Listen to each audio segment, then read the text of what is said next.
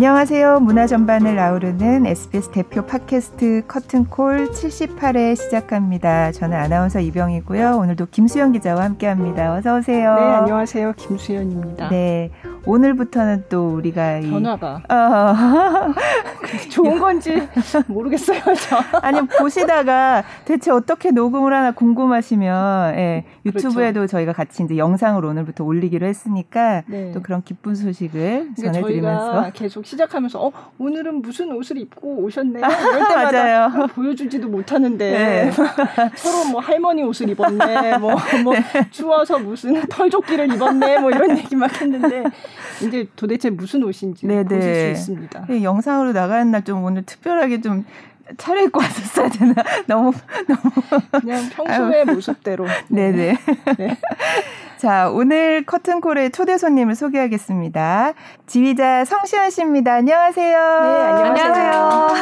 반갑습니다. 아, 아, 얼마 전에 이 서울시향의 올해 첫 정기 연주에 지휘를 하셨죠. 네네. 네. 네. 지난주에 첫 전, 정기 연주에 지휘를 하고 이렇게 따끈따끈한 모습으로 뵙게 됐습니다. 아, 네. 따끈따끈. 네.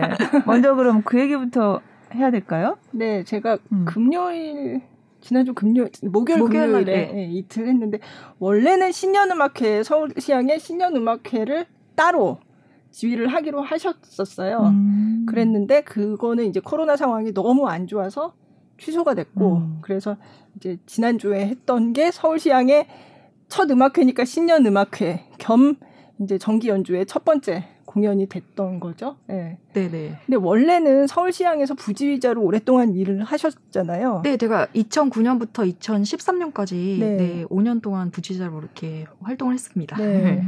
그러면 그 이후에는 뭐 서울시향을 많이 지휘를 안 하셨나요? 어, 그 이후로도 객원 지휘자로 와서 이렇게 아, 지휘를 했었는데 네. 제가 지난번에 서울시향을 지휘한 게 2019년 음. 봄이랑 그다음에 광복절 음악회였거든요. 네. 그래서 한 네. 1년 반 정도 전에 어, 지휘를 오랜만에. 했었습니다. 네. 네. 지금 또 상황이 코로나 이 상황이라서 조금 예전에 했을 때랑은 조금 더 다른 감회가 있었을 것 같아요. 아, 너무 지금 사실 이제 제가 유럽에 살고 있는데 유럽 같은 경우는 지금 다 럭다운이 돼서 음. 모든 공연장이 문을 닫고 공연 다 취소되고 있는 그런 실정이거든요. 그래서 음, 한국에서 이렇게 또 공연을 할 수 있고 음. 또 저의 약간 친정 같은 서울시향에 네. 와서 음. 이렇게 정말 푸근한 마음으로 음. 공연을 할 수 있다는 게 정말 큰 축복인 것 같다고 그렇게 음. 정말 이렇게 크게 와닿더라고요. 네, 네. 그럼 뭐 공연 얘기를. 네네. 네. 네. 네. 이번에 곡 얘기도 좀 아, 해주세요. 네. 어, 이번에 원래는 그 음악 감독님이 지휘를 네. 하시기로 돼 있었던 공연인데 음. 아, 음악 감독님이 음악 네네, 감독. 음악 네. 감독님이 이제 미국 상황이 그렇다 보니까 오실 수 없는 상황이라서 네. 제가 사실은 이렇게 약간 베타 역할을 한 거거든요. 아, 네. 근데 음악 감독님께서 음 제가 대화를 나눠보지 않아서 왜 그러신지 모르겠지만 약간 컨셉을 네. 그 레퀴엠 쪽으로 잡으셨어요. 아, 네. 그래서 그냥 저희 그 마음 심중에 음. 아마 음악 감독님도 이렇게 요, 이번 이런 지금 코로나 상황이 어, 좀 정말 이걸 음악으로 좀 승화시키고 싶으셔서 음. 모차르트 레퀴엠을 이렇게 정하시고 거기에 맞는 좀 이렇게 곡들을 선정하신 것 같다라는 추측을 했어요. 그래서 네. 어, 안타깝게도 저희가 모차르트 레퀴엠을 어, 이게 합창단도 많이 들어가고 이제 성악가도 그렇죠. 들어가고 네. 너무 이렇게 일이 커지다 보니까 네. 취지는 못했는데 그 취지는 좀 이어가는 게 좋지 않을까. 음. 네, 그렇게 해서 제가 곡 선정을 아주 우울한 쪽으로 이렇게 하게 됐습니다. 그래서 네. 제가 매번 이렇게 이번에 이제 한국 들어와서 인터뷰를 이렇게 했는데 네. 다들 기자님들께서 궁금하시는 게 이렇게 네. 신년인데 뭔가 희망과 밝음을 주는 연주가 아니라 이렇게 우울한 쪽으로 곡 음. 선정을 했냐 네. 이렇게 다 여쭤보시더라고요. 근데 어, 제 스스로도 지금 이 상황이 좀 이렇게 너무 심상치가 않잖아요. 그리고 네. 저도 이제 많은 공연들이 이제 취소되면서 나 어디로 나가야 될지 모르고 방황하는 듯한 지금 음. 나이 나이가 이만큼 먹어서 앞길이 그러니까 뭔가 보이지 않고 뭔가 어 나는 어디로 나가고 우리 음. 예술론계는 어디로 나가고 있나 음. 막 이런 음. 생각이 들 정도로 이렇게 좀 방황하고 있는 듯한 느낌이 들고 음. 그래서 좀 이렇게 뭔가 이렇게 내 마음 심중이나 아니면은 우리 음악계에 또 질문을 한번 던져 봐야 될 것 같다라는 생각도 들고 음. 또 뉴스를 많이 이제 접했어요. 왜냐면은 언제 연주가 어디서 취소될지 아. 모르니까 이 나라 뉴스도 찾아보고 저 나라 뉴스도 네. 막 찾아보고 그래서 네. 어, 떻게 취소가 언제 될래나 아니면 안 될래나 막 이런 걸 막 찾아보다 보니까 또 거기에 따르는 너무 비보들을 막 접하게 되는 네. 거예요. 그래서 이태리 같은 경우는 초반에 너무 심했잖아요. 네. 근데 그때 정말 어, 태블릿으로 가족들과 마지막 인사를 나누는 음. 그런 장면들이 신문 기사 이렇게 사진으로 게재됐더라고요. 그래서 음. 그거 보면서 아, 어떻게 사람이 돌아가시기 전에 네네네 네. 그래 어떻게 이렇게 허무하게 이렇게 끝날 수가 있을까 봐 이런 생각을 하면서 또 그런 데 대한 어떤 음악가로서의 또 사회적인 책임 네. 다 같이 어 이 약간 공감대를 형성하면서 정말 음, 이, 이것에 정말 희생 당한, 우리 사실은 우리 모두가 희생자잖아요. 네. 그래서, 어, 그런 거를 한번 좀 이렇게 생각하고 넘어갔으면 좋겠다. 그래서 제가 이제 아주 우울한 방향적으로 이렇게 프로그램을 정했던 것 같아요. 그래서 네. 저희가 이제 연주한 게 하이든의 어, 교향곡 44번 슬픔이랑 그리고 루트슬랍스키의 장송 교향곡이랑 그 다음에 어, 쇼스타코비치의 쇼스타코비치. 네. 네. 어, 챔버 심포니를 네, 이렇게 네. 선정하게 됐습니다. 네. 음. 네. 쇼스타코비치 곡도 뭐 그 당시에 뭐 억눌린 뭐 이런 거와 관련된 곡이라고 어디 인터뷰에서 본것 네, 같아요. 왜냐면은 쇼스타코비치가 그 그때 정말 스탈린은 자신은 아니라고 그렇게 부인을 하지만 음. 그의 정, 권에 이제 눈밖에 나서 어 보이지 않는 탄압 또 눈에 보이는 탄압을 엄청 받았거든요. 그래서 네. 음그 실제로 알려진 어, 회고록에 봐, 보, 보더라 보거나 아니면은 뭐 그러니까 줄리안 번스의 음 소설에 보, 보더라도 이렇게 묘사돼 있는 게 그 그가 뭐 평소에도 조금 뭐라 그러죠? 되게 좀 신경이 날카롭고 예민한 음. 사람이었지만 언제 잡혀갈지 몰라서 정말 이렇게 정말 아. 노심초사하는 음. 그런 모습을 이렇게 많이 이렇게 묘사를 하고 있어요. 네. 그래서 그의 동료들이 사실 많이 숙정을 당하고 음. 많이 끌려 끌려가고 그랬거든요. 그래서 그도 항상 자신이 이제 다음 희생자라고 생각을 음. 하고 그렇게 살았기 때문에 음, 이 음악 속에서 음, 제가 제일 좀 이렇게 애달다고 그래야 되나요? 조금 그렇, 그랬던 게 이게 이제 쇼스타코비치의 그 테마로 시작해요. 그래서 이제 디라 레미 도시 이렇게 시작하는데 음, 네. 자 이런 얘기까지 해도 되나요? 어, 네네. 저는 사실 그때 공연 보러 가서 이제 프로그램 이 책을 보니까 그 쇼스타코비치 테마에 대한 얘기가 나오더라고요. 어. 근데 저도 이제 처음 알았는데 그거를 알고서 음악을 들으니까 이게 계속 나오는 거예요. 어. 근데 이게 쇼스타코비치 테마라고 하는 게 그게 무슨 그 철자에서 따가지고 한 거라면서요? 자기 이름에서 딴 거예요. 그래서 네. 음계 음 이름이 있잖아요. 그래서 네. 레가 이제 뭐 독일어로 D고 네. 그 미 플랫이 나오는데 미 네. 플랫이 이제 독일어로 Es라 그래요. 네. 그래서 네. 그 드미트리니까 D, 아. 그 다음에 S는 쇼스타코비치 할 때 S니까 네. S, 네. 그 다음에 어. 레미 도는 C, 네. C, 그러니까 독일어로는 그냥 B라고 안 하고 H라, H라고 그러거든요. 아. 그래서 이게 DSCH에서 쇼스타코 드미트리 쇼스타코비치가 아. 이렇게 돼서 자기를 상징하는 그런 네 어. 그런 상징적인 어. 모티브예요. 네. 근데 그거를 비단 거기서만 쓴 건 아니고 뭐 교향곡 10번이라든지 네. 또 다른 데도 어. 이렇게 많이 이제 적용을 했거든요. 근데 이제 그렇게 나, 나는 쇼스타 드미트리 쇼스타코비치다라고 사실 시작한 거잖아요. 네. 이 곡은 드미트리 쇼스타코비치다. 이렇게 시작하면서 그 다음에 이제 소환하는 음절이 뭐냐면은 그가 이제 19살 때 처음 썼던 교향곡 1번이에요. 음. 이 트럼펫으로 아주 막 맛깔나게 뭐라고 하지 패기 넘치게 이렇게 음. 시작하는 구절이 있거든요. 띠야빠빠 네. 빠람빠람 이렇게 시작하는 부분이 있는데 그거가 1악장에서 드미트리 쇼스타코비치가 나오면서 그 다음에 바로 음. 그 first 바이올린이랑 제 1 바이올린, 제 2 바이올린 이렇게 나눠가지고 나오는데 뭐라고 하지 막 이렇게 음 가을에 낙엽이 완전 우두두두두두 어. 진 다음에 퇴색된 그런 완전 변색되고 퇴색되고 퇴화된 그런 느낌 있잖아요. 음. 그리고 음, 정말 아무것도 할 수 없는 무력감, 음. 약간 이런, 이런 느낌으로 이렇게 묻어져 나와서, 음.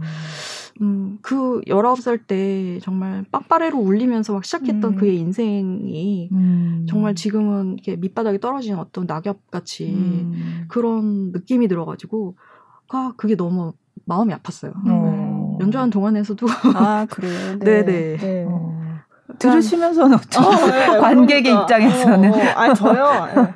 그날 저 금요일 날 보러 갔는데 사실은 이 슬픔 처음 시작부터 제목이 슬픔이었잖아요 하이든 교향곡도 그렇고 다른 곡들도 약간 뭐 레퀴엠을 하진 않았지만 거의 뭐 장송곡 같은 맞아요. 그런 느낌이었고 음. 쇼스타코비치도 뭐 그런 부제가 딱 붙어 있지는 않지만 느낌이 다 그런 어떤 지금 말씀하신 것처럼 굉장히 어떤 분노도 있는 것 같고 음. 슬픔도 있는 것 같고 그런 어떤 되게 한이 느껴지는 어. 약간 그런 거였거든요. 근데 그것 때문에 되게 가라앉을 줄 알았어요. 그런 네. 곡을 들으면. 근데 뭔가 그걸 들으면서 마음이 정화되는 것 같은 아. 네, 그런 느낌이 좀 있었어요. 왜그 어. 슬픔의 카타르시스 뭐 이런 얘기 음. 하잖아요. 그래서 물론 기분이 안 좋을 때 막 신나는 음악을 듣고 하면 그것 때문에 이제 업이 되고 정말 그런 것도 있지만 이거는 또 다른 방면에서 음. 사람을 이렇게 위로해 준다는 그런 느낌을 받았거든요. 아. 그래서 끝나고서 같이 그 거, 거기서 만났던 제가 이제 음악 이쪽 좋아하는 분들 보니까 많이 오셨더라고요. 그래서 아는 분들을 몇 분 만났는데 다들 똑같은 음. 얘기를 하더라고요. 어, 너무 우울하지 않을까 생각했는데 들으면서 굉장히 좋았다고. 어. 네. 근데 그게 음악의 힘인 것 같아요. 어. 왜냐면은 음, 사실은 저희가 지금 음, 저도 그렇고 음, 제가 어디까지 밑바닥에 가 있는지 모르겠어요. 왜냐면은 사실 저희가 지금 다 같이 이렇게 힘든 상황에 있는데 내가 힘들다고 말할 수 없는 상황이고 음. 또다 같이 힘드니까 서로 위로해 줄 수도 없는 상황이고 왜냐면은 음, 물론 이렇게 공영 그런 쪽으로 막 우리는 다 같이 이겨낼 수 있습니다. 다 같이 힘을 냅시다 이렇게 음. 하는데 솔직히 지금 음, 저희가 이렇게, 어, 뭐, 얼마만큼 힘든 상황인지도 모르고, 또 서로한테 대해서 되게 조심하고, 사회적 거리두기를 하면서, 음. 뭔가 이렇게 정말 마음도 약간 거리두기가 음. 된 그런 시점이잖아요. 그래서, 음, 이게 음악은 사실은 마음을 거울처럼 이렇게 반영해 줄 수 있는 그런 투시 효과가 있는 거고 그래서 이 음악을 통해서 정말 내, 내 내면을 깊숙한 곳으로 내려가면 그거를 이제 다시 박차고 올라올 수 있, 있는 그런 시점이 있지 않을까 음. 그래서 그게 그러니까 또 음악 으로서 우리가 그것을 인해서 위로를 얻을 수 있, 있지 않을까. 그리고 사실 뭐 뭐 살다 보면 울고 싶어도 울 수 없을 때도 있잖아요. 네. 근데 그거를 음악을 통해서 음, 한번 네, 음. 이렇게 눈물도 흘려보고 음. 네 그런 계기가 된 것 같아서 저도 너무 뿌듯하네요. 어, 좋았어요. 그래서 다들 정말 어 이거 신년 음악회인 셈인데 어 너무 우울한 거 아니에요?라고 음. 했던 분들이 듣고 나서는 음. 어 이런 신년 음악회도 괜찮네요. 어. 어, 그런 얘기를 했었어요. 어. 같이. 네. 그러면 이번에 준비되어 있는 곡이 이제 쇼스타코비치의 챔퍼 심포니의 이제 세 번째 파트 네. 부분인데 아까 이제 1악장 얘기를 해 주셨고 3악장은 좀 어떻게 들으면 좋을까요? 뭐 재밌는 얘기 있어요? 아, 네. 음, 3악장은 그 왈츠로 네. 쇼스타코비치가 어, 작곡을 했는데 그게 정말 그 왈츠의 어떤 그런 정말 부드럽고 뭐 이렇게 춤을 출만하는 어떤 그런 어, 그런 뭐라 그러죠? 그런 분위기의 왈츠는 아니고요. 음. 어, 상당히 그로테스크하고 네. 그리고 시니컬한 왈츠예요. 음. 그래서 다, 어, 저는 제가 이제 그러니까 물론 이렇게 곡을 하면서 뭐 어떤 그런 근거를 해야 되지만 저는 이 사막장을 연주하면서 되게 많은 판타지를 얻었거든요. 음. 그래서 곡 하나하나의 어떤 음절이나 아니면은 하나하나의 음 하나나 피치카토 예, 이런 거 음. 하나하나에서도 약간 정말 드라마틱한 네. 쇼스타코비치의 생각들을 저는 읽을 수가 있었어요. 그래서 예를 들면은 음 처음에 이제 따다 따다따답담 하고 아주 강하게 이제 어 이렇게 그로테스크하게 시작하는데 그것도 드미트리 쇼스타코비치의 어떤 그런 분노 표출될 수 없었던 그의 어떤 좌절감 네, 네. 그런 게 이제 응집돼서 이렇게 터져 나오면서 중간 중간에 정말 그가 어떤 어떻게 당했던 그러니까 심지어는 그가 이제 미국에 가서 그 정말 국가적인 작곡가 이제 아. 영웅으로 이렇게 미국에 가서 이제 초, 초청을 받아서 이렇게 가게 되는데 네. 그런 과정에서 어 그가 이제 뭐 변절자가 아니라는 그런 걸 네, 보여줘야 그런 되는. 거를 보여줘야 되는 네, 어떤 네. 그런 시점이 있었어요. 음. 그래서 정말 뭐 그러니까 예를 들면 그 그런 어떤 저희가 뭐 어떤 대화가 이렇게 와가는 오갔는지 모르지만 뭐 스탈린 쪽에 있는 그런 권력자들은 스트라빈스키를 상당히 싫어했다고 그래요. 근데 어. 쇼타코비치는 스트라빈스키를 정말 어 아이 정말 아이돌처럼 이렇게 여기면서 정말 음. 그 그의 이제 이상적으로 이렇게 생각하는 그런 작곡가였고 그래서 어 너가 드미트리 아 저기 뭐죠 스트라빈스키를 인정을 하느냐 뭐 그러면은 아. 이, 그 너는 그렇게 하면 안 된다 뭐 이런 강압적으로 어. 이렇게 했을 수도 있고 그러면은 어 쇼스타코비치는 아 나는 스트라빈스키를 나는 존경하지 않습니다. 이렇게 앵무새처럼 반복했을 수도 있고 저는 그런 상상을 하면서 음. 그래서 그 왈츠에서 여러럼 여러럼 여러럼 여러럼 그런 강요하는 어떤 부분, 그 그런 어떤 그 부분들이 이렇게 비올라랑 같이 이렇게 떨어져 나오면서 비올라는 수동적으로 이렇게 대답하는 그런 부분들이 있거든요. 아. 그래서 그리고 그 다음에 그 그 와중에 이제 피치카토 제2바이올린에서 아주 쨍쨍하는 피치카토를 그러니까 정말 이거는 정말 어떤 정신적인 고통 같은 그런 음. 어떤 그런 뉘앙스를 풍기고 어 그런 것도 있고 그리고 곡 자체가 왈츠라서 당장히 음 낙관적으로 들릴 것 같지만 그 그러니까 그런 체제 하에서 음. 항상 예술가는 뭔가 이제 그 체제에 대한 어떤 낙관적 그리고 희망론적인 그리고 그 체제를 찬양하는 그런 곡을 썼어야 되는데 쇼스타코비 그 자체는 상당히 정말 비관적인 그런 음, 사람이었거든요. 음. 그래서 그, 그 왈츠는 낙관적인 것을 바라보려고 하지만 그 안에 정말 내용물은 음. 너무 비관적이고 너무 그로테스크한 그런 내용물을 담고 있고 네. 음. 그런 면에서 보시면은 되게 재밌게 곡을 들으실 수 있을 음. 거라고 생각합니다. 아까 말씀하신 그 쇼스타코비치 테마도 사막장에 나와요? 네, 처음에 처음이랑 이제 두 번째 다시 한번 리핏이 되는데 음. 다시 한번 이제 반복이 되는데 음. 예, 둘 다 똑같이 어떤 그런 응집된 네, 그런 마음의 응어리 같은 게 음. 예, 느껴질 만큼 강력하게 이렇게 예, 표출되면서 이렇게 음. 나오, 나옵니다. 네. 근데 왜 스트라빈스키는 싫어한 거예요? 아무래도 망명해서 망명해서 네 음, 음. 체제를 음, 체제에 순응하지 않고 네 더 좋은 그런 어, 자유를 음. 찾아가 간 사람 간 작곡가이기 때문에 아마 네. 용납할 수 없겠 없었겠죠. 음. 음. 이제 들으신 지금 설명 들으신 슈스타코비치의 챔버 심포니 3악장 그럼 한번 들어볼까요? 네.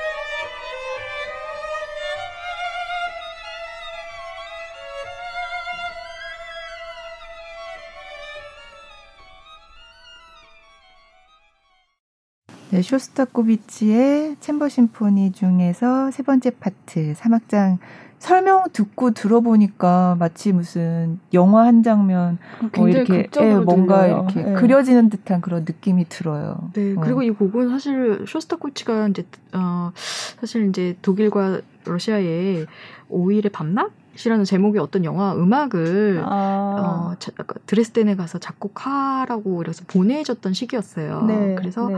음 그게 이제 제 주제가 이제 파시즘에 의해서 희생당한 희생자들을 좀 위하는 그런 음악을 만들어라. 네, 음. 그런 영화의 어떤 그런 내용상의 그런 음악을 만들어라. 그래서 드레스덴에 이제 간 때였었거든요. 네. 그래서 아마 제가 음, 제가 이제 독일에 1996년에 이제 유학을 갔었는데 그때 당시에 이제 드레스덴이나 아니면은 라이프치히나 뭐 그런 그러니까 동유럽 동, 동독 쪽으로 이렇게 갔었 그때 그때 당시만 해도 엄청나게 그러니까 건물이 완전 시커멓고 음. 가로등도 별로 없고 되게 우울하고 음. 좀 아직 복구도 제대로 안 돼 있었고 막 음. 그럴 때였거든요. 근데 쇼스타코치가 이제 전쟁 직후에 예, 전쟁 끝난 지 얼마 안 된 한 15년 네, 이후에 갔으니까 어 그때 어, 그런 어떤 그런 광경들 음. 그리고 참담한 그런 것들을 보고 예, 그런 거를 음, 또 그런 이미지가 또 저 음악에 또 많은 예, 영향을 주지 않았을까 그런 생각도 들어요. 음. 어, 네, 갑자기 분위기가 무거워지네. 근데 그, 듣다 보면 아까 왜 비올라가 앵무새처럼 뭐 이렇게 대답하는 것 같은 그런 네 느낌이라고 하셨잖아요. 근데 그 얘기를 듣고 들으니까 진짜 어, 네. 어, 어, 네. 어, 진짜 네, 약간 어. 무슨 내시처럼. 어. 네. 그러니까 저런 거를 음악에다가 표현을 했잖아요. 근데 자기는 뭐 어떤 의도로 했을지는 모르겠지만 어쨌든 작곡가는 그런 어쩌 어쩌면 약간의 뭐 반항이랄까? 뭔가 내 마음속에 한을 조금이라도 여기 담아보자라고는 하지만 그거를 직접적으로는 또 얘기를 안 하는 거잖아요, 이게. 음, 그거는 제가 쇼스타코프 씨한테 물어보지 못해서 잘 모르겠지만요. 네, 네. 근데 어쨌든 이 곡은 그가 어 어쨌든 그의 이제 가족들도 그게 이 곡은 정말 쇼스타코비치 자서전 같은 곡이라 음, 이렇게 말한 것을 보니까 네. 제 생각에는 그 자신의 모든 것을 이렇게 담아서 쓴 아, 곡인 아, 것 같아요. 그래서 네. 그 안에서 뭐 평소에 이제 말 못했던 어떤 그런 음. 모든 감정들이 다 내재되어 있겠죠. 음. 그래서 그거를 저 곡으로 이제 분출을 시켰으니까 음. 아마 기자님 께서 말씀하신 그런 뭐 감정도 물론 네. 곡에 표출이 되, 됐을 거라고 생각합니다. 네. 혹시 이 곡을 듣고 당국에서 이런 괘씸한 또 음. 그렇게 생각하지 않았을까요? 글쎄요, 잘 모르겠네요. 어, 왜 이렇게 왜 이렇게 뭔가 삐딱하지? 이렇게 들으면서 아마 어. 당국에서는 그때 아마 드레스덴에 가서 이런 파시즘에 대한 어떤 분노일 것이다, 막 이렇게 생각했을 아, 수도 있어요. 아, 음.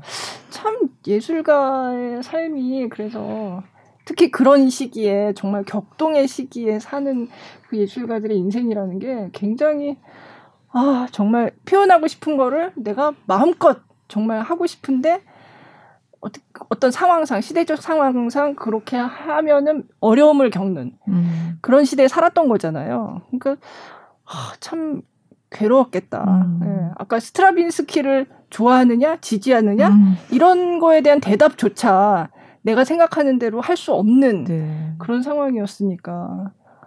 근데 그게 또, 뭐, 그게 대수야. 그냥 내가 살려면 스트라빈스키는 아주 나쁜 놈이에요. 이렇게 얘기하면 간단하잖아요, 사실은. 근데 예술가라는 사람들은 그게 너무 괴로운 거잖아요. 네. 그렇죠. 네. 네. 그래서 예술은 위대한 것 같아요. 음. 그 본인의 가지고 있는 어떤 그런 환경이나 아니면 본인이 자체에서 벗어나서 뭔가 좀 정말 그 약간 뭐라고 그래야 되죠? 그 이상의 것을 창, 창출하고 창조를 음, 해야 음. 되니까 음. 예 그래서 위대한 거 그래서 감동이 있는 것 같아요. 음. 음. 이번 연주에 준비하시면서 단원들은 어떠셨어요? 그러니까 이제 이렇게 어 약간 뭐 의도하신 대로 이렇게 관객 어 분들도 그런 어떤 위안 음 이런 슬픈 노래들이지만 그 안에서 위안을 얻고 했던 것처럼 준비하시는 과정에서도 좀 특별한 게 있지 않았을까 싶은데요. 네, 어, 이제 저는 사실 이제 제 서울시장을 처음 지휘한 게 2008년이었고 네. 부지자로 활동한 게 2009년부터였는데 사실은 이제 뭐 10년이 훌쩍 넘었잖아요. 그래서 이제 시향 단원들 분들과는 어, 미운정 고운정이 다 들어서 음, 음. 이제 어, 가면은 너무 반갑고 네. 가족 같고 그런 느낌이 들어요. 네. 그래서 옛날에는 저는 이제 음, 어, 옛날에 이제 뭐 부지저지만 이렇게 좀 무게를 잡아야 되겠다는 어떤 생각으로 이렇게 하지 음, 않았던 음. 그런 그런 농담도 리허설 때 이렇게 하고 그래서 어, 이번에 곡은 물론 되게 주제가 되게 무겁고 깊은 곡이었지만 음. 리허설 자체는 너무 재밌게 음. 하고 그래서 음. 이번에 또 시앙과의 관계가 또 한 번 더 앞으로 나가게 될 수 있었던 어떤 계기가 음. 된것 같고 그래서 네. 물론 어떤 정말 이제 이제 챔버 음악들로만 이제 했잖아요. 그래서 네.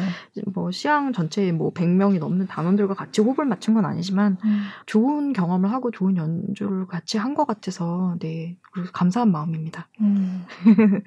사실 서울시향의 부지휘자가 처음 되셨을 때도 여성 지휘자가 그렇게 많지 않다 보니까 음. 그때 부지휘자가 됐다는 소식만으로도 사실 뉴스였거든요. 근데 네. 그러고 나서 또 경기 피라모닉에서는 이제 상임 지휘자로 음. 이제 활동을 시작을 하셨잖아요. 네. 그래서 그때도 사실 우리 국공립 오케스트라 그런 어, 관현악단에서 상임 지휘자가 여성인 경우는 그게 처음이었단 음. 말이에요. 네, 네. 그 이후에도 안 나왔죠. 아, 그 네, 있나요? 아직까지는 네. 어. 아직까지는 이제 아직까지는 안 나온 걸로 알고 있습니다. 네, 네. 네. 그래서 그때도 굉장히 이제 일거수 일투족이 정말 관심의 대상이 되는 어떠셨어요?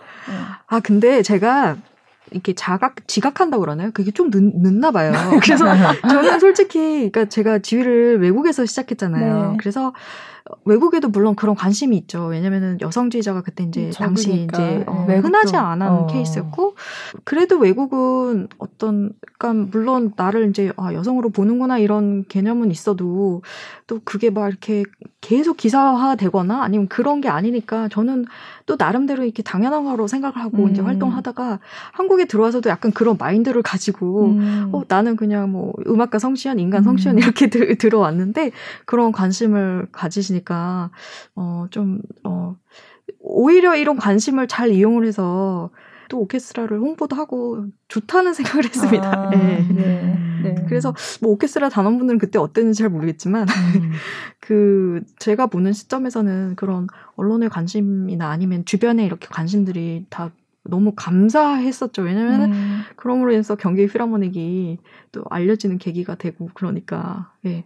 저는 좋았습니다. 네, 경기 필하모닉 계실 때 굉장히 어, 뭐 해외 공연도 성공적으로 잘 음. 치러내시고 굉장히 의미 있는 공연들이 많이 있었던 걸로 제가 기억을 하는데요. 네, 네. 제가 그 서울시장에서 또 정명 선생님과 함께 있으면서 많은 걸 배웠는데 어, 선생님께서 이렇게 어, 시향을 이끌어 가시는 모습 중에 정말로 인생 인상적이었던 것이 그 음, 재단법인이 얼마 되지 않아서 선생님, 그러니까 재단법인이 되면서 이제 선생님이 맡으셨는데, 어, 그 향후 그때 제가 봤던 한 10년간 오케스트라를 음. 얼마나 발전시켰는지 제가 음. 정말 이게 제가 사실은 이렇게 두 눈을 정말 두 눈으로 듣, 보고 귀로 듣고 느끼고 손으로 이렇게 느끼고 했던 증인인데 그런 그러니까 뭐라고 하죠 스트라테지 음. 예 그런 어떤 비법 네, 네, 그거를 네. 제가 이렇게 생각해 봤었을 때 선생님이 이제 시향과 했던 뭐 레코딩 작업 그리고 이제 연주를 음. 많이 하면서 특히 이제 해외 투어를 갔다 올 때마다 시향이 이제 실력이 이렇게 쑥쑥쑥쑥 네, 네, 일취월장 해야 하는 것을 제가 저는 이제 그 다음에 가면 정말 이렇게 딱 손으로 이렇게 만지는 이렇게 어. 지휘하면서 이렇게 공기 중에 이게 가르는 느낌이 너무 틀린 거예요. 어. 그래서 아, 이게 정말 오케스트라한테 너무 좋은 그런 영양식이구나. 음. 그런 생각을 하면서 나도 언젠가 만약, 만약에 국내 오케스트라를 맡는다면 또 아니면 해외나 그러니까 정말 이런데 이런 거가 좀 예산을 요하고 어, 힘든 뭐 프로세스가 될 수도 있지만 아, 이렇게 오케스트라를 성장시킬 수 있는 건 나도 한번 해봤으면 좋겠다 이런 음. 생각을 했었거든요. 그래서 경기피를 맡았을 때는 어, 매년 가고 싶지만 어쨌든 음. 도, 도에서 주는 예산이 있으니까 허락하는 한에서 좀 이렇게 많이 가려고 노력을 했었고 지금 생각하면 제일 기억나는 이제 해외 투 해외 투어는 저희가 2017년에 네. 어, Berlin Berliner Musikfest라고 네. 예, 그 페스티벌에 이제 초청받아서 음. 어, 윤이상 선생님 곡 이랑 아. 이렇게 여러 이제 현대곡을 이렇게 해서 정말 그 생각할 수 없었던 그 베를린 무대에 저희가 음. 이제 서고 그 그렇게 정말 연주를 하고 좋은 평가를 받고 했던 게 기억이 가장 남습니다. 음. 음. 해외를 가면 어떤 점에서 이렇게 팍팍 성장하는 그런 게 있어요? 일단은 오케스트라가 성장하기 위해서 무대가 중요한데요. 그 무대가 어, 주는 어떤 중압감 아니면 음. 중요한 그런 게 되게 이제 어떤 심리적으로나 아니면은 이렇게 실력적으로나 그렇게 되게 중요하거든요. 음. 근데 그런 무대에 가면은 일단 그런 그런 중압감이나 아니면은 그런 거 플러스 또 같은 곡을 여러 번 하게 되잖아요. 음. 근데 같은 곡을 여러 번 하면서 어 이번에는 이렇게 표현해 보고 또 다음엔 저렇게 표현해 보고 하면서 그런 어 방향성을 넓혀간다고 그래야 될까요? 음. 그러면서 또 이제 어, 습득하는 게 또 많고 그리고 음. 홀 자체가 외국은 좋은 홀들이 많잖아요. 네. 그러면서 그 홀에서 울리는 나의 울림을 듣고 어, 또 이제 공감하는 어떤 공감대를 그러니까 관객들과 또 지휘자의 사이에 이제 형성되는 그런 공감대를 음.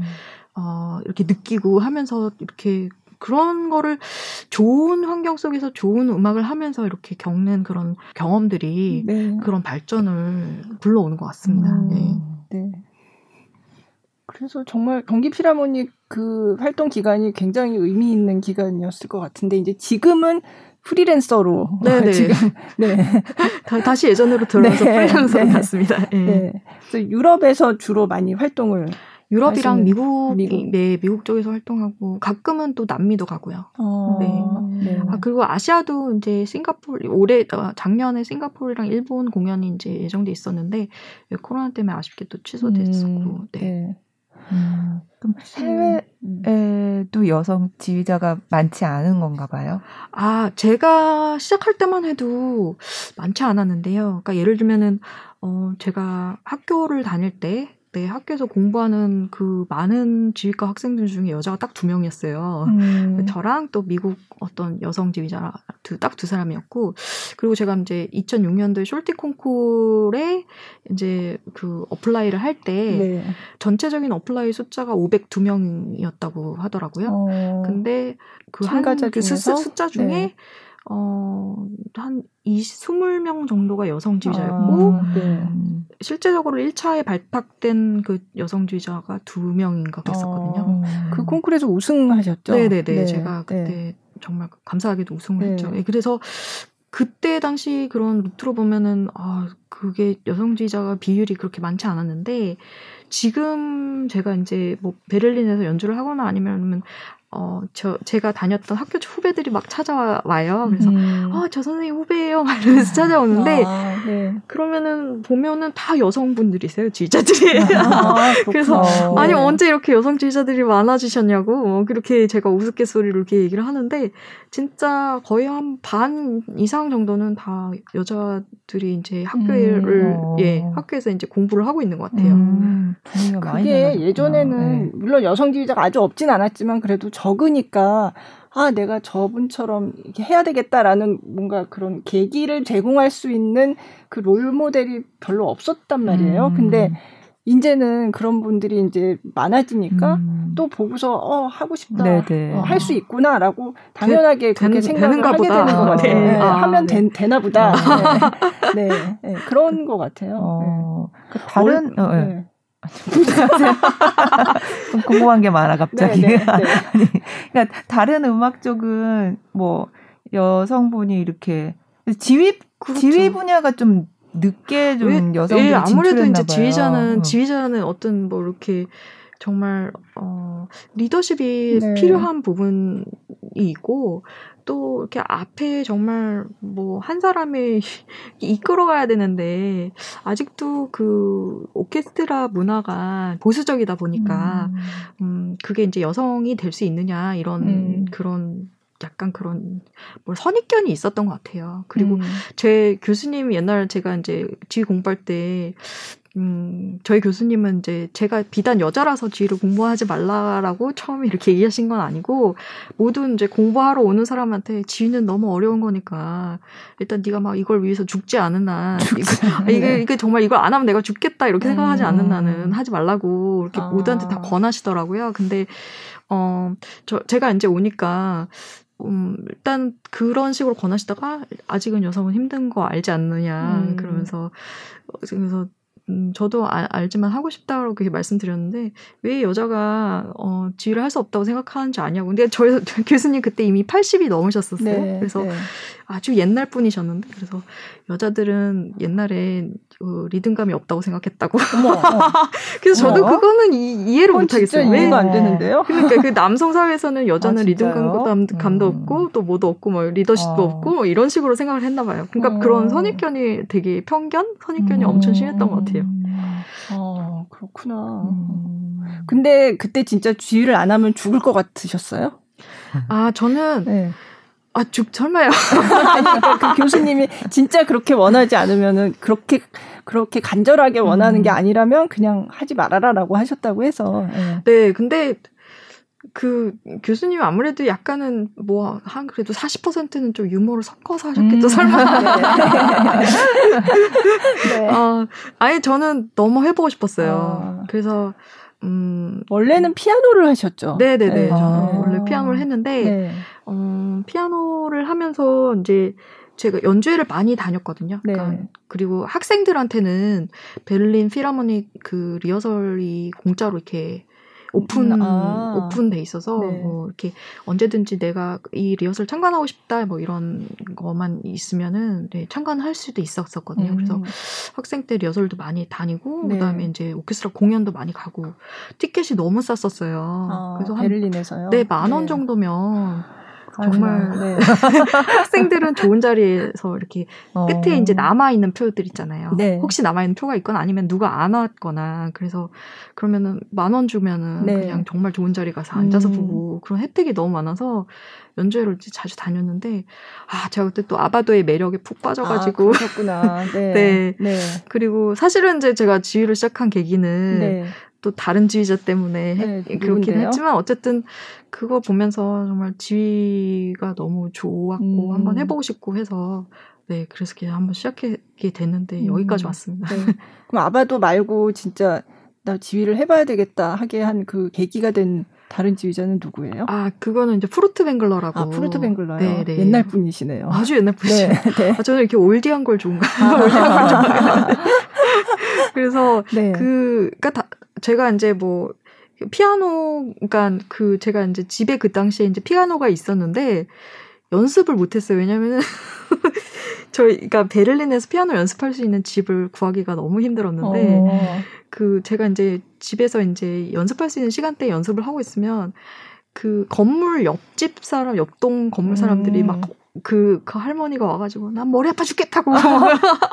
네. 그러면서 한번 어. 와가지고, 제가 집에서 겁이 나서 연습을 못 하겠더라고요. 네. 그래서 항상 학교 가서 이제 연습을 했는데, 네. 연습실 대기 명단이 엄청 길었거든요. 음. 그러면은 기다리는 동안 이제 그 학교에 이제 뭐라고 하죠? 이렇게 들을 수 있는 그, 아, 그 네. 뭐 라이벌이 오디오, 가가지고, 네, 네, 네. 오디오 뭐 그런 데 가가지고, 그거를 들으면서 비디오도 볼 수 있었어요. 네, 그래서 네. 비디오를 보면서 이렇게 했는데 그때 당시 이제 프로토 앵글러가 브람스 심포니를 지휘하는 거, 어. 그러니까 전쟁 직후에 네. 영국 영국에 이제 투어를 가서 지휘하는 거를 보고 완전히 그때 완전 그 모니터가 되게 조그만 모니터였거든요. 네, 진짜 네. 옛날 모니터였는데 와 그 안에 뿔 빨려 들어간 줄 알았어요. 어.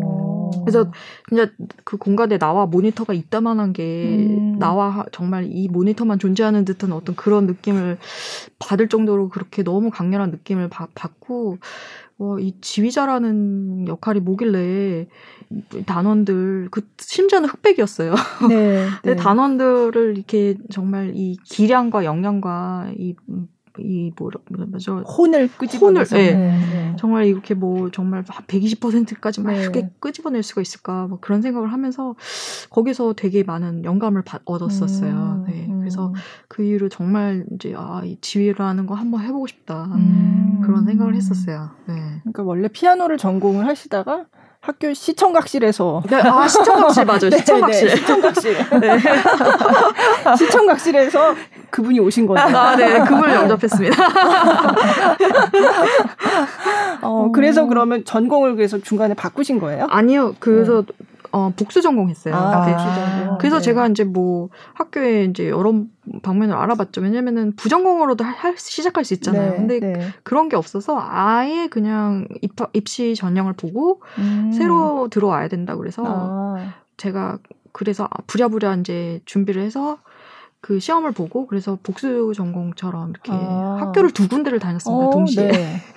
그, 어, 그 베를린에서. 네네 왜냐면은 네. 그게 이제 그 당시에 이제 동베를린 서베를린으로 나눠 있었었던 네. 게 이제 합쳐졌잖아요. 근데 학교는 네.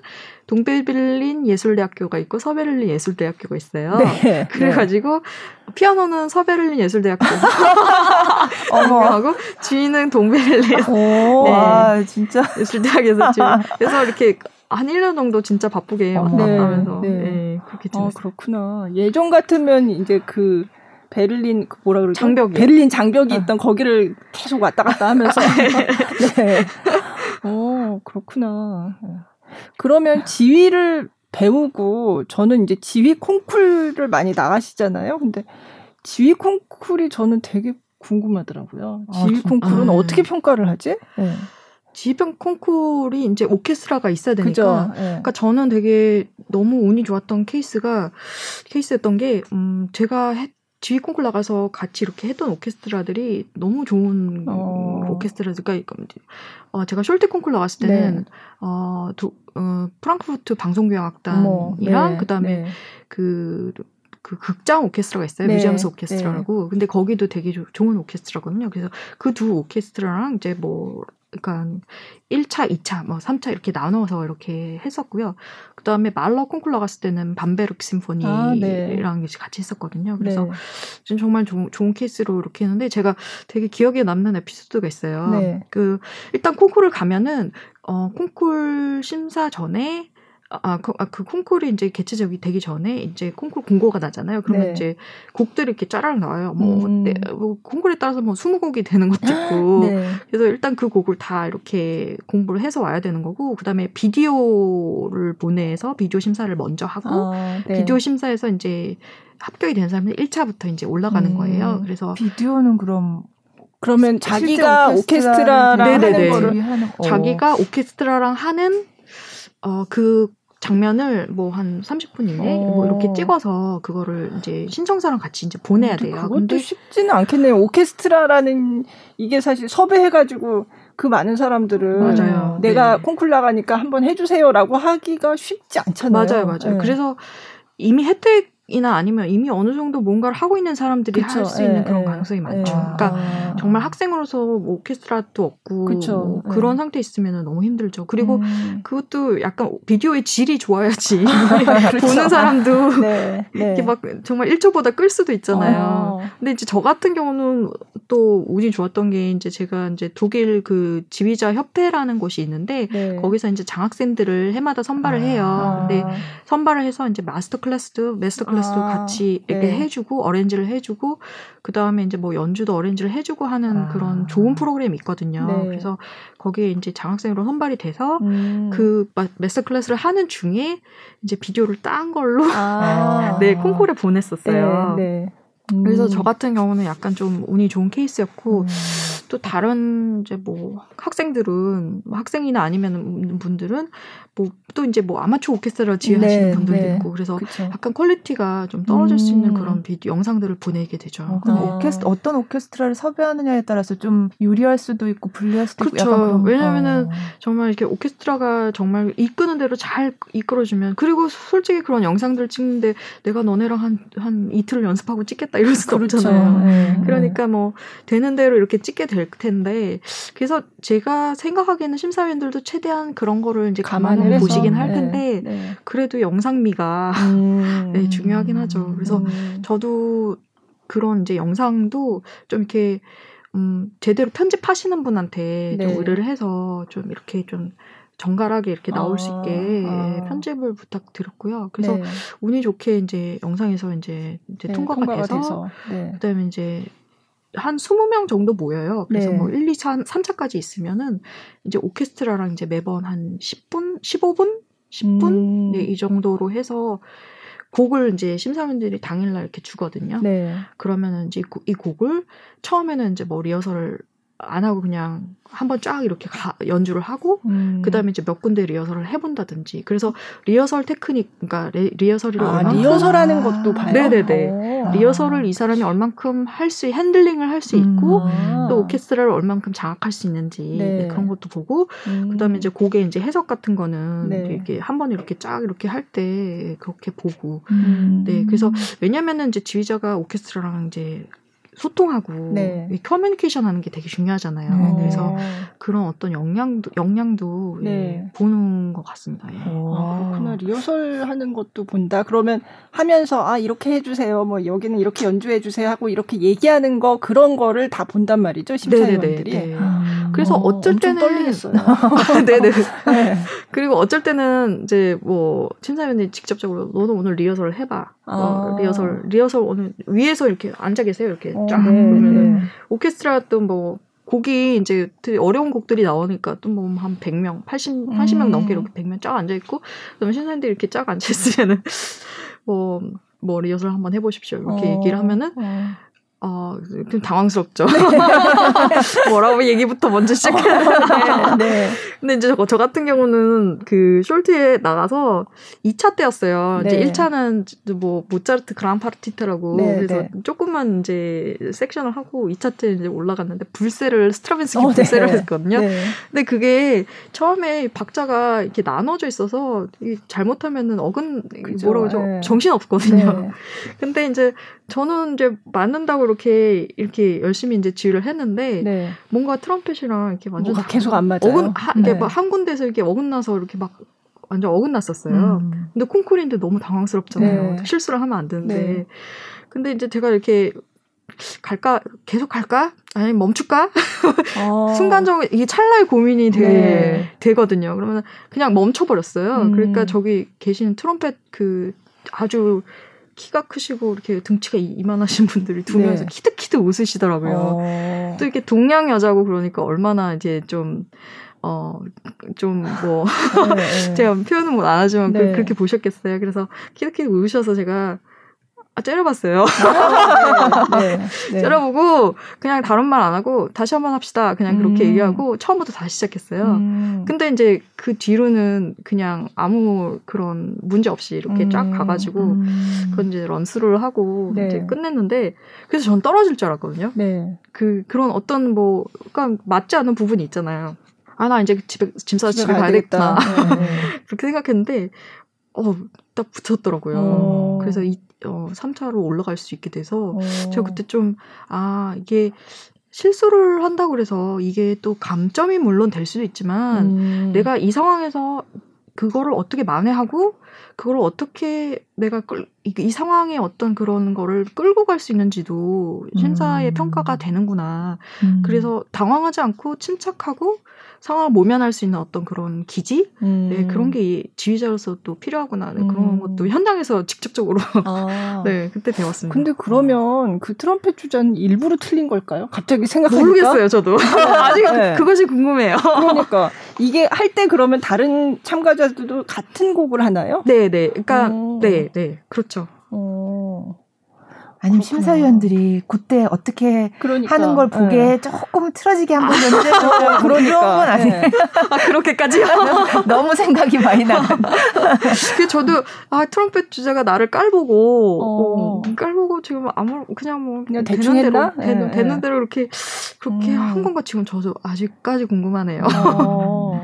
딴 사람이 하는 걸 못 봐가지고.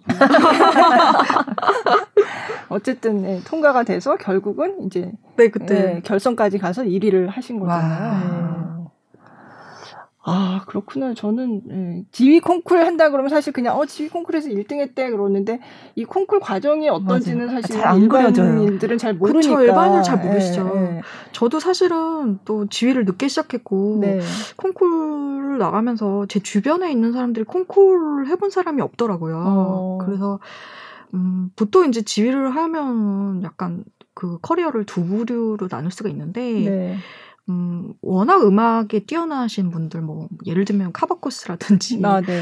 그러니까 정말 인류, 인류의 음악가들이 이제 지휘로 이렇게 같이 하시거나 전향하시는 그런 케이스들 있잖아요. 음. 그러니까 세계 유명 오케스트라에서 뭐, 악장하시던 분이 네, 지휘를 하시거나 네. 아니면 그런 케이스도 있고 근데 이런 케이스 아니면 이제 콩쿨에서 이제 올라와가지고 음. 입상하면서 두각되는 그런 케이스인 것 같은데 아 네네 네. 세 번째 케이스도 있겠네요.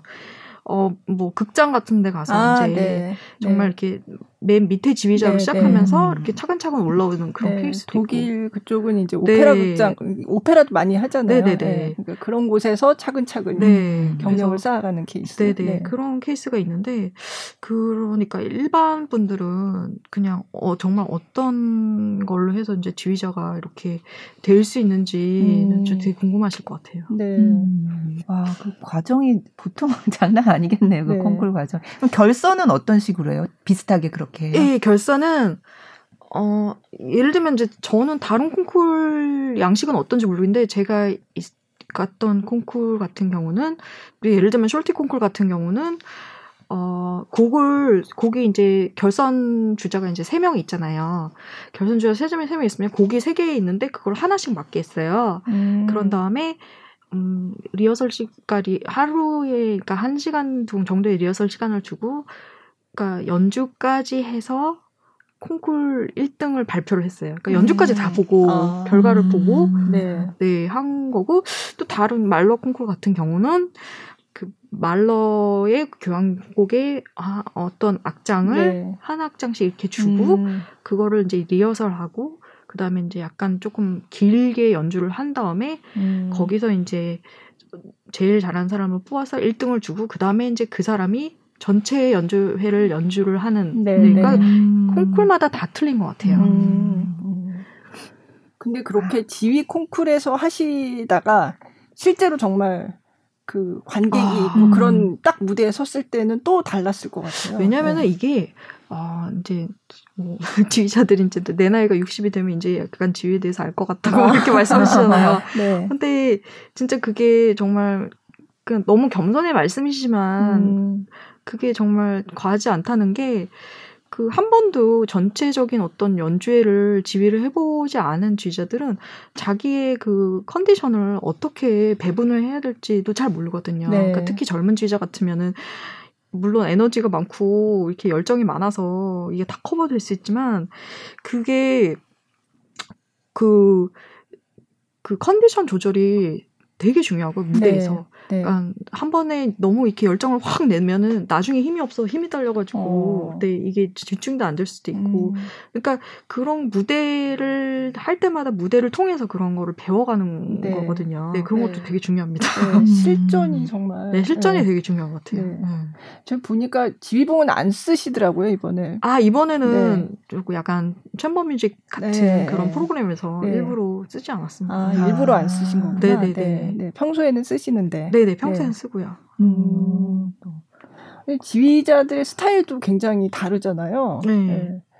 그래서 혹시 뭐, 왜 지휘자 스타일이 뭐 엄청 동작이 큰 분도 있고, 그렇지 않은 분도 있고, 어떤 사람들은 박자를 정말 정확하게 주는데, 어떤 분은 저걸 보고서 알까 싶을 정도로 그냥 이렇게 하는 분들도 있고, 그런데, 뭐, 어, 느 쪽인 것 같으세요? 혹시 뭐, 어, 나는 저 사람처럼 해야 되겠다. 뭐, 좋아하는 뭐 어릴 때는 왜 그런 거 보고 막 이렇게 아, 흉내도 아, 내고 그런다고 네, 하더라고요. 네, 네. 혹시 뭐 저는, 뭐 모델이 있으세요?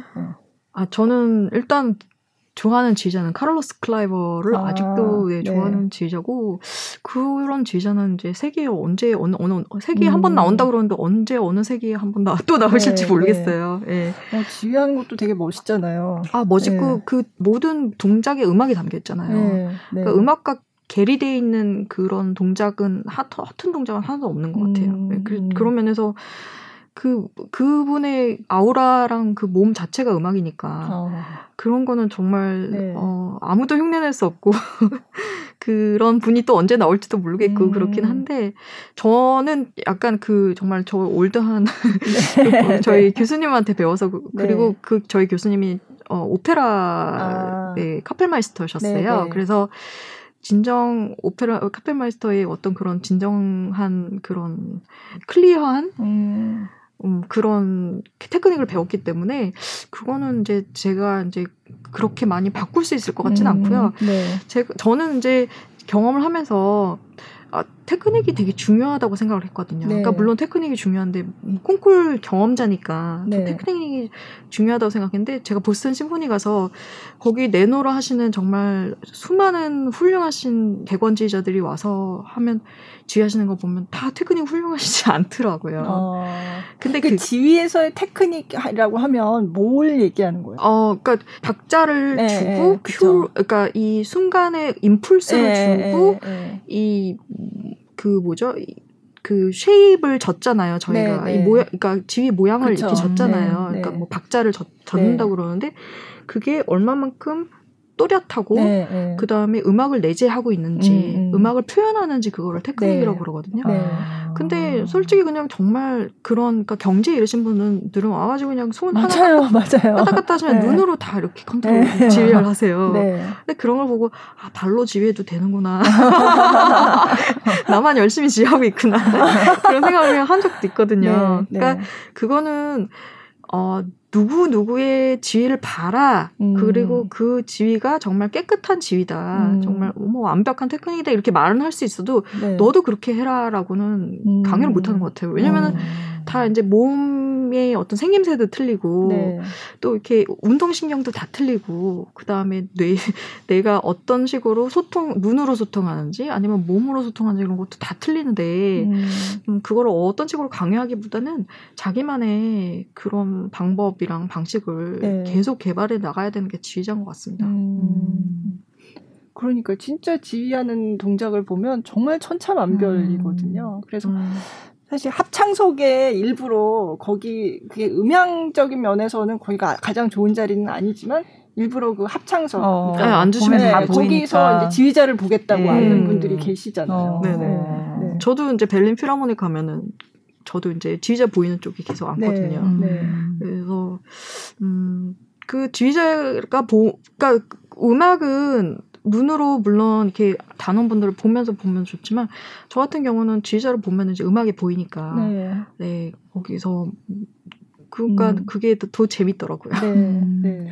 단원들 입장에서 궁금하네요. 어떤 어떤 식으로 동작을 그러니까. 확실하게 주는 네, 네. 지휘자 선생님이 좋은지 아니면 별 그게 크게 관 뭐 상관이 없다던가 뭐 이런.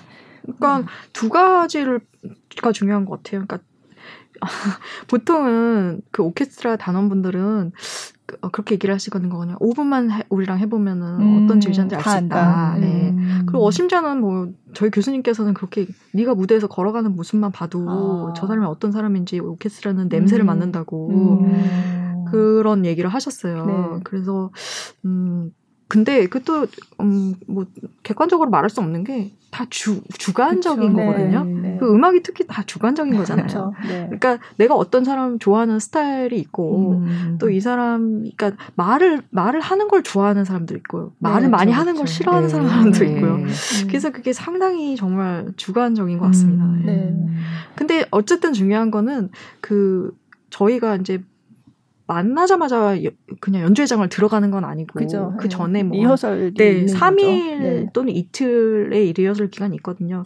그 기간 동안 어, 유대 관계를 쌓는 게 되게 중요한 음. 것 같아요. 음. 그래서 단원들이 진짜 음악을 위해서 또 이 지휘자를 정말 어, 정말 기꺼이 이 지휘자와 함께 이제 연주를 할 수 있는 그런 마음을 품게 해주는 게 되게 중요한 것 같아요. 음, 2, 3일이라는 음. 시간이 사실은 어찌 보면 길지, 길지 않은 시간인데 그 네. 그 시간 동안 그런 유대감을 형성하기가 쉽지 않을 것 같아요. 유대감이 뭐 단원들이랑 밥을 먹고 이래서 형성되는 게 아니라 음악적인 유대감. 음악적인 유대감이죠. 네, 그러니까 네. 음악적인 공감, 네. 네. 그 비, 비록 나는 이 사람의 음악에 뭐, 뭐, 뭐 찬성을 하지 않지만 어, 음, 이 사람의 음악이 나한테 그래도 음. 뭔가를 준다. 음, 네. 어떤 그런 당위성을 주고 음. 또 약간 이 사람의 음악을 사랑하는구나 이런 거를 정말 인지를 하면 또 다, 말은 그렇게 많이 필요 없는 것 같아요. 그러니까 네. 음악으로 소통하는 거지. 음, 뭐, 아, 당신들과 뭐 해서 너무 영광이고 뭐 음. 이런 거보다 그냥 진실된 음악을 보여주는 네. 게 그게, 예, 소통인 것 같아요. 사실 오케스트라도 이제 오랫동안 연주해 오면서 나름대로 단원들 한 명한 한 명이 다 음악가니까 그쵸. 자기가 생각하는 또 해석이 있잖아요. 음, 그럼요. 근데 이제 지휘자가 왔는데 어, 이 지휘자가 요구하는 게 내가 생각하는 거랑 다르다라고 음. 해도 지휘자가 하는 대로 이게 왜냐하면 오케스트라는 지휘자의 악기인 셈이니까 그렇게 하는 게 맞기는 한데 또 이게 다 사람들이 하는 거니까 안 맞을 때도 있을 거란 그렇죠, 말이에요. 그렇죠, 그렇죠. 지휘자가 나는 이렇게 원하는데 어, 안 따라와 준다라고 생각할 때가 있잖아요. 가끔은. 네, 그럴 때는 어떻게 하세요? 어, 저의 케이스는 일단은 그 이유를 말씀을 드리죠. 그러니까 음. 나는 이렇게 이렇게 생각하기 때문에 음. 같이 이런 방향으로 갔으면 좋겠다 이렇게 아. 말씀을 드리는데 어 사실은 어쩔 때 제 의견을 어, 이게 너무 이 줄다리기가 심할 때는 네. 살짝 놓을 때도 있어요. 아. 그리고 근데 이게 너무 그 순간의 찰나라는 게 너무 매직 같은 게 네. 그 아직은 저는 지금 나이가 있지만 아직은 젊은 지인이거든요. 네. 그래서 제가 왜 나는 내가 내가 왜 젊은 지인자인지 난 모르겠다. 너 젊은 지자야 이렇게 네. 대답이 와요. 네. 그래서 네. 왜 언제까지 내가 젊은 지자인가? 약간 자, 자괴감이 들 때도 있는데 어 무슨 얘기하다 이렇게 됐죠. 아, 그러니까 해석이 다를 때 서로 안, 마, 아, 네네. 안 맞을 때 제가 이렇게 리허설을 이렇게 참관하면서 이렇게 볼 때 아, 그니까 너무 이게 그 순간의 매직 같은 찰나라고 볼 수 있는 게 정말 이 연륜 많으신 그 유명한 지휘자는 물론 그 아우라가 있어서 단원들이 우러러보는 네. 것도 있지만 그냥 그런 순간에 있을 때 어떤 적절한 농담 한마디를 하세요. 음. 그러면은 단원들이 한번 웃고 풀어지잖아요. 음. 그 다음에 해보면 특별히 무슨 말씀은 안 하셨는데도 그 지휘자가 원하는 대로 이렇게 따라가서. 가요. 네. 음. 그러니까 이게 이것 또한 연륜과 음. 경험의 테크닉이 아닐까. 아. 그리고 중요한 거는 정말 이렇게 뭐라 그러죠? 여유인 것 같아요. 아, 네. 여유, 음. 여유고 그 personality. 음. 네, 네, 그건 것 같습니다. 아. 음. 아, 사람 사람 사람 사이 그거 같이 하는 일이라서 네. 맞아요. 이게 뭐 기계처럼 딱 정해서 네네. 여기가 맞아. 그러니까 음. 이렇게 해 한다고 음. 되는 게 아니니까. 맞아요. 어, 사람의 마음을 과정이... 얻는 게 제일 힘든 것 같아요. 어, 그러니까 정말 지휘자는 정말 힘들겠어요, 진짜. 제가 그래서 탈모 가야죠. 아, 아, 네. 그러니까 사실 지금까지 보스, 원래 이제 서울시향 부지휘자 오기 전엔 또 보스턴 심포니에서도 부지휘자를 네네. 그때도 여성 지휘자 부지휘자 처음 아니었나요? 아, 네네 그때도 예, 뭐 예. 120 몇 년의 그렇죠. 예, 그래서 보스턴 심포니 계시다가 서울시향 있고 그리고 또 이제 경기 피라문닉에서 이제 상임지휘자 하시고 요즘 프리랜서로 활동하고 계시니까 여러 이제 오케스트라를 이제 객원으로 지휘를 하시는 거잖아요. 그래서 좋은 점도 있지만 또 안 좋은 점도 분명히 있을 것 같은데 어떠세요? 어, 좋은 점은 제가 일단 여행을 좋아해요. 아, 네. 그래서 뭐 이곳저곳 가볼 수 있는 게 너무 좋고, 근데 이제 안 좋은 점은 아, 저는 그렇게 첫 번째 리허설 전이 그렇게 떨리더라고요. 아. 오히려 연주 때는 긴장이 거의 안 되는데 그 만남 아, 만남의 아, 첫 진짜 만남. 첫 만남 네. 그 아침부터는 네. 어, 사실 식사도 제대로 못할 아, 정도로 아, 되게 긴장을 음. 하거든요. 어. 근데 이렇게 안 하는 척 하지만, 근데 그런 거를 이렇게 오히려 이제 바꿔서 얘기하면 스릴 있다고로 음. 이렇게 정말 이렇게 음. 새로운 사, 어, 인연을 만들고 또 새로운 사람들과 이렇게 같이 이렇게 작업을 하는 게 정말 긴장감 있고 또 정말 음 무슨 일이 일어날지 모르는 그런 기쁨을 준다 뭐 이렇게 네. 얘기할 수도 있는데 아 그런 긴장감이 어쩔 때는 피곤할 때도 있어요. 네. 네. 네. 그 그런 것 빼고는 네. 그 가, 여러 곳을 돌아다니면서 여러 사람 만나고 그리고 또 스타일이 너무 틀리잖아요. 네. 그러니까 이 나라를 가면은 또 이런 스타일대로 연주를 하고 또 저곳에는 또 이런 사운드가 있고 네 그런 것도 알아가는 것도 너무 음. 즐겁습니다. 음. 네. 음. 네. 올해는 그러면 이제 뭐 어떤 계획을 갖고 계세요? 네, 올해도 연주가 작년처럼 취소된 게 많아요, 벌써. 벌써? 아, 네. 네. 그래서 좀 이렇게 기대하고 있었던 뭐 LA 필하모닉이나 아니면 아틀란타 어, 뭐 이런 네. 연주들은 네. 지금 다 취소됐고, 음, 아, 그래요? 네. 네, 그래서 뭐 지금 남아 있는 연주가 이제 어, 벨기에 안트베아 심포니랑 하는 네. 것이랑 그 다음에 이제 어, 스페인 바르셀로나 네, 네 심포니 그다음에 뭐 National Spanish 네, 네. 예 마드리드 음. 심포니 오케스트라 뭐 이런 것들이 지금 남아 있거든요. 네. 그래서 음 주어진 것에 진짜 최선을 다해서 열심히 하, 고 만약에 취소가 안 되고 남아 있다면 어, 이 시기에 연주할 수 있는 것에 대해 정말 크게 감사드리면서 예, 음. 그렇게 연주를 할 계획입니다. 네. 네. 이 코로나 시기를 겪으면서 뭐 관객도 그렇고 공연하시는 그 연주가 분들도 그렇고 더야이 무대가 진짜 정말 소중하고, 소중한 거구나 네. 이거를 다시 한번 정말 체감을 하고 있는 것 같아요. 네, 네. 네. 네. 저도 몰랐는데 제가 이렇게 작년에 또 중요한 연주들이 많았는데 다, 다 취소가 됐거든요. 그래서 나중에는 좀 이렇게 자포자기하게 되더라고요. 음. 근데 저도 몰랐는데 음, 제 감정이 어디까지 이렇게 어, 다운됐는지 몰랐어요, 사실은. 근데 아까 말씀하셨다시피 이제 제가 이제 요번에 서울시향이랑 연주를 하고 두 번째 연주를 하고 그 다음 날 아침에 호텔에서 이제 있다가 이제 짐을 싸는데 아 그때 눈물이 터지더라고요. 어. 아 내가 이걸 진짜 하고 싶었었구나. 음. 어, 내가 계속 사실은 이제 예술계는 뭐 올해까지 계속 이럴 것 같고 내년에도 음.